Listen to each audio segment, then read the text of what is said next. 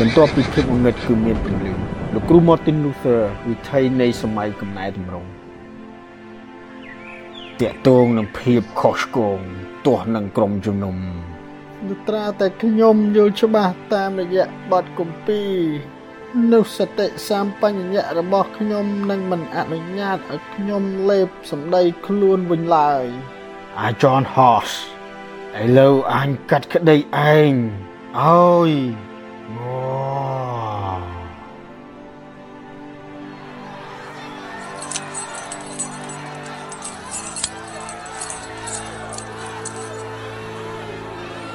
បើឯងគ្រាន់តែលៀបសម្ដីវិញនោះអញនឹងអាចរំដោះឯងបានខ្ញុំធ្វើមិនបានទេថ្ងៃនេះពួកឯងនឹងចំអិនសាច់ទាប៉ុន្តែ100ឆ្នាំបន្ទាប់ពីនេះឯងនឹងទទួលបានសាច់កងានមួយដែលឯងមិនអាចទាំងអាំងឬក៏ស្ងោវាបានផង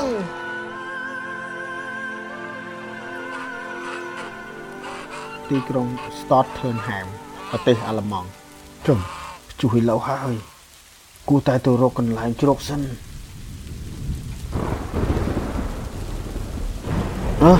ជួយខ្ញុំផងលោកយាយអែនប្រសិនបើខ្ញុំរួចផុតពីព្យុះមួយនេះនោះខ្ញុំនឹងទៅបួស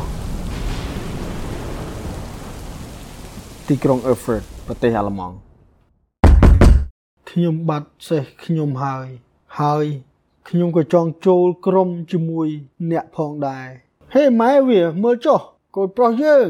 ដែលអនាគតជាមេធាវីហេយើងអាចនិយាយគ្នាបានទេថ្ងៃនេះសិតកងានវាឃ្លានខុសពីធម្មតានិយាយពេលទៅដាក់ចំណីខណៈពេលដែលកូនកំពុងតែជិះសេះចិត្តទីក្រុង Stottenham មានព្យុះដ៏ធំមួយបានកើតឡើង មានរន្ទះបាញ់ចិត្តកូន ហើយកូនក៏ធ្លាក់ពីលើសេះកូនខ្លាចថានឹងបាត់បង់ជីវិតដូច្នេះក៏បានស្បត់ទៅព្រះថាប្រសិនបើព្រះអង្គសង្គ្រោះកូន ស្បត់ថាម៉េចកូនបានបួសជាមួយនឹងក្រុមសង្ឃលោកគ្រូអកេស្ទីនសង្ឃឹមថាវាមិនមែនជាការស្រមើស្រមៃឬក៏ជាការបោកបញ្ឆោតទៅចោះញោមមកទីនេះធ្វើអ្វីតើញោមកំពុងស្វែងរកអ្វី ជាប្រចាំថ្ងៃ ករណីប្រឈមមុខនឹងអំពើបាបខាងឯសាច់ឈាមដ៏អាក្រក់ករណីរត់ប៉ុន្តែมันអាចគេចផុតពីសេចក្តីក្រោធរបស់ព្រះជាម្ចាស់ដែលនឹងកើតឡើងករណីចង់មានសេរីភាពប៉ុន្តែលះបង់លោកីចោលហើយធ្វើនៅអ្វីដែលអាចទទួលបាននៅព្រះគុណរបស់ព្រះជាម្ចាស់នេះហើយគឺជាអ្វីដែលករណីកំពុងស្វែងរកល្អណាស់កិច្ចការរបស់ញោមនឹងចាប់ផ្ដើមនៅម៉ោង2ព្រឹក និស័យខាងសាច់ឈាមខ្ញុំខ្លាំងណាស់ប៉ុន្តែខ្ញុំផ្ទាល់ខ្សោយណាស់រាល់ថ្ងៃខ្ញុំឃើញអំពើបាបខ្ញុំគ្រប់ពេលតារាងនៃអំពើបាបខ្ញុំកាន់តែកើនឡើងកើនឡើងសូម្បីតែក្នុងពេលដែលខ្ញុំកំពុងតែនិយាយឥឡូវនេះក៏ដោយចិត្តខ្ញុំពេញទៅដោយអំនួតកំហឹងឆេះក្តៅនៅក្នុងខ្លួនខ្ញុំ ខ្ញុំចង់បានថែមទៀតលើសជាងអ្វីដែលខ្ញុំបានទទួលពេលខ្ញុំអធិដ្ឋានខ្ញុំតែងតែបែកអារម្មណ៍ក្នុងគំនិតរបស់ខ្ញុំមានពេញដោយភាពច្រណែនភាពត្រេកត្រអាលនិងការជេរប្រមាថគ្រប់បែបយ៉ាងអស់ពីម៉ោងហើយទាំងនេះគឺជាកំហុសតូចតាចតែប៉ុណ្ណោះត្រឡប់មកវិញ ពេលដែលឯងមានអំពើបាបមែនទែនដើម្បីលន់តួកំហុសតូចតាចមិនដូច្នេះទេ គ្មានអំពើបាបណាដែលជាអំពើកំពេចកំពុកទាស់នឹងព្រះដ៏បរិសុទ្ធដែលតម្រូវឲ្យមានការស្ដាប់បង្គាប់ដ៏ល្អឥតខ្ចោះខ្ញុំខ្លាចថាខ្ញុំនឹងមិនអាចដកចេញនៅពីរដ្ឋភាពក្នុងខ្លួនខ្ញុំបានឡើយ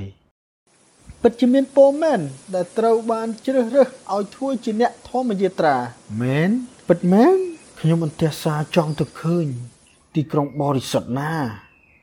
ឆ្នាំ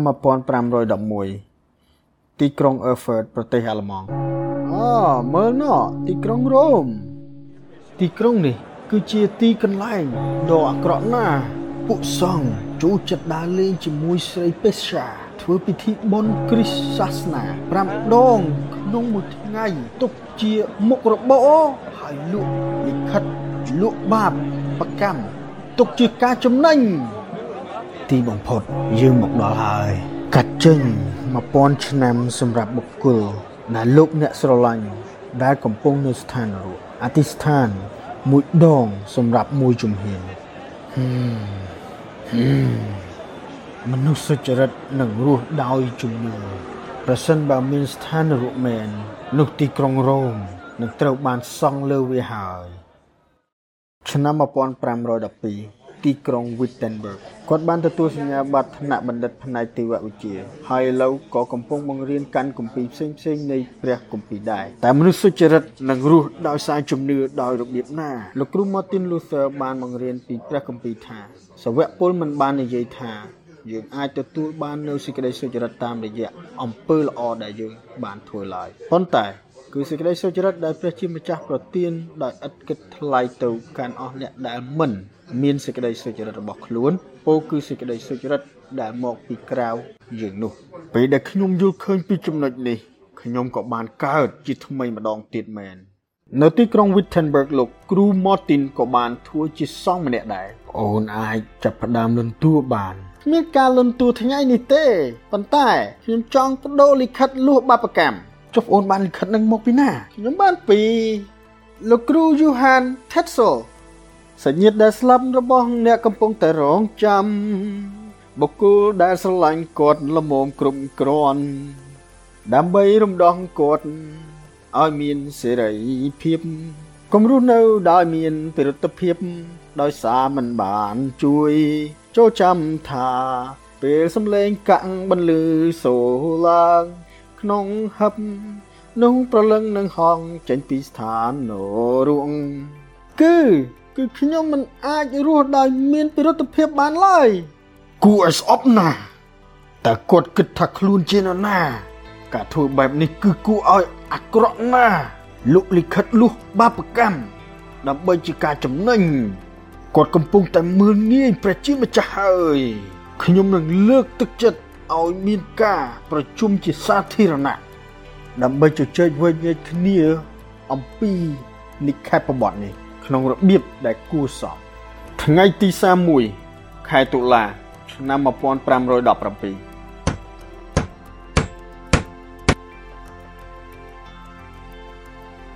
ការដែលលោកគ្រូ Martin Luther បិទនិក្ខមបទ95មិនមែនជាសកម្មភាពនៃការទតឹងប្រឆាំង ឬក៏ជាការដែលគាត់ចង់ចាប់ផ្ដើមបដិវត្តនោះទេគាត់គ្រាន់តែចង់លើកទឹកចិត្តឲ្យមានការជជែកគ្នាតាក់ទងនឹងប្រធានបទនៃការលក់លិខិតលួសបាប ក្នុងក្រុមជំនុំតែប៉ុណ្ណោះគេបានបដិសេធសំណើរបស់លោកគ្រូ Loser ដើម្បីឲ្យមានការជជែកគ្នាមិនយូរប៉ុន្មាន បន្ទាប់ពីគាត់បានបិទនិខមបទទាំងអស់នោះ គេក៏បានបកវាចេញពីទ្វារហើយបានសរសេរចម្លងជាច្រើន និងក៏បានផ្សព្វផ្សាយពាសពេញអឺរ៉ុបនិខមបទ95របស់លោកគ្រូ Loser ដែលគាត់បានបិទក៏បានសាយភាយទៅដល់ទីក្រុងរ៉ូមហើយក៏បានតាក់ទាញចំណាប់អារម្មណ៍សម្ដេចប៉បគេក៏បានកោះហៅបើកសាវនាការមួយដោយសង្ឃឹមថាលោកគ្រូ Loser នឹងដកចេញនៅសម្ដីនៃការនិពន្ធរបស់គាត់ចោលប៉ុន្តែគាត់មិនបានធ្វើដូច្នេះទេ កាន់គម្ពីរអេផេសូជំពូក2 ខ8ដល់ខ9បានលើកឡើងថាត្បិតដោយសារព្រះគុណអ្នករាល់គ្នាបានសង្គ្រោះតាមរយៈជំនឿហើយសេចក្តីនោះមិនមែនមកពីអ្នករាល់គ្នាទេ គឺជាអំណោយទានរបស់ព្រះវិញក៏មិនមែនដោយការប្រព្រឹត្តដែរដើម្បីកុំឲ្យអ្នកណាម្នាក់អួតខ្លួនកោកសលោកគ្រូលូសឺបានជឿថាការរាប់ជាសុចរិតចេញពីអំពើបាប កើតឡើង តែតាមរយៈជំនឿតែមួយគត់លើព្រះគ្រីស្ទតែមួយអង្គគត់ក្រៅពីការប្រព្រឹត្តគាត់បានបដិសេធសេចក្តីបង្រៀនរបស់ក្រុមជំនុំកាតូលិកហើយជឿថាការរាប់ជាសុចរិតគឺតាមរយៈជំនឿ